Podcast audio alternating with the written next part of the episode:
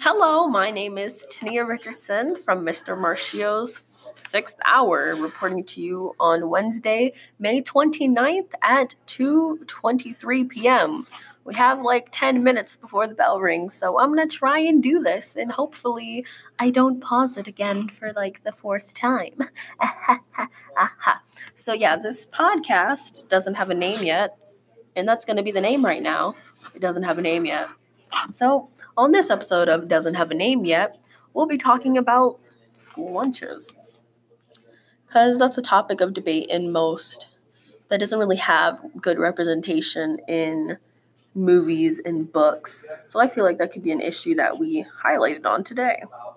So, I feel like in movies, especially, it's the lunchroom scene usually goes like this the main protagonist is in line to get something at lunch and they'll have like a tray and then they'll get served lunch and realize it's just a blob of mystery meat or some disgusting form of food. You can't see me, but I'm doing air quotations. But yeah, it's usually something that's like the comic relief of the movie, like a quick little gag, like a fart joke or something like that something of that nature. So I feel like it's not very realistic on how they portray that. And I feel like it should be something we, that could be talked about. So, of course, I don't know each and every person's individual school experience, but I feel like most of the food isn't to throw up over, you know? I don't believe that you would gag at the sight of each meal that you're served. You know, it's just food, it has to pass some type of regulation, and it won't kill you. At least I hope not.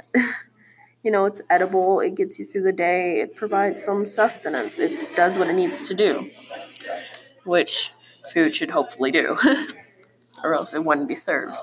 But I feel like in elementary school it is the worst, but in high school and as you get older, it does get better. And my personal experience with middle, I mean, with elementary school, it would always be the worst.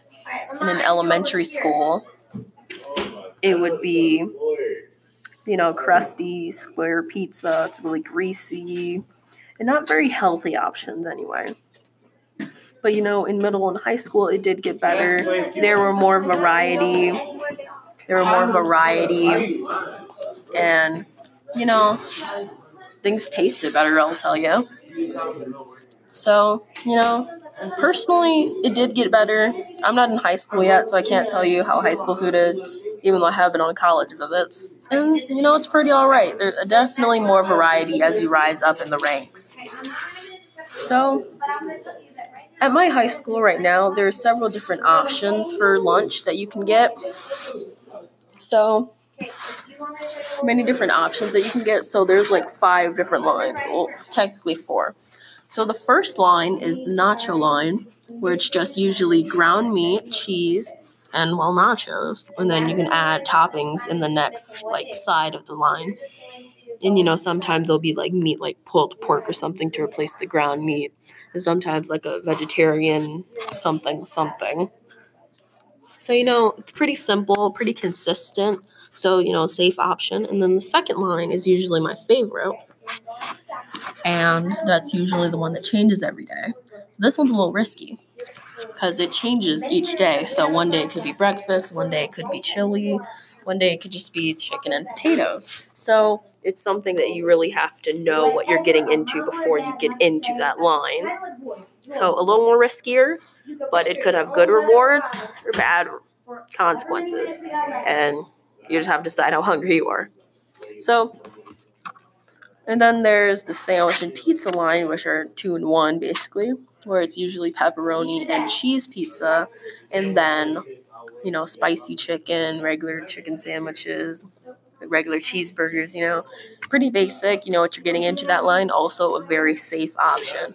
And also, the fifth line, the most safest option of all, is Bosco sticks pretty basic. They don't taste really good or bad. They're just food, you know? So, again, pretty safe. You know what you're getting into. There's also parfaits in that line and salads, which are actually pretty popular.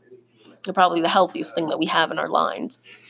But I feel like also with school lunches in general, the idea of health should be reconsidered. You know, I remember when Michelle Obama was president, she really wanted to push for like more healthier options in schools, which, you know, makes sense. But the dilemma is having to feed a lot of kids, which would cost a lot more money if you wanted healthier options. So it's like that dilemma always comes into play with most debates on anything, really, not even just school related. But within the realm of food, because that's what this podcast is trying to focus on, I feel like this podcast is went so off topic, but I feel like there should be a bigger budget on what you're feeding the kids of the future. And that's all I got so far. Because it's like five minutes and 50 seconds right now, so I'm out.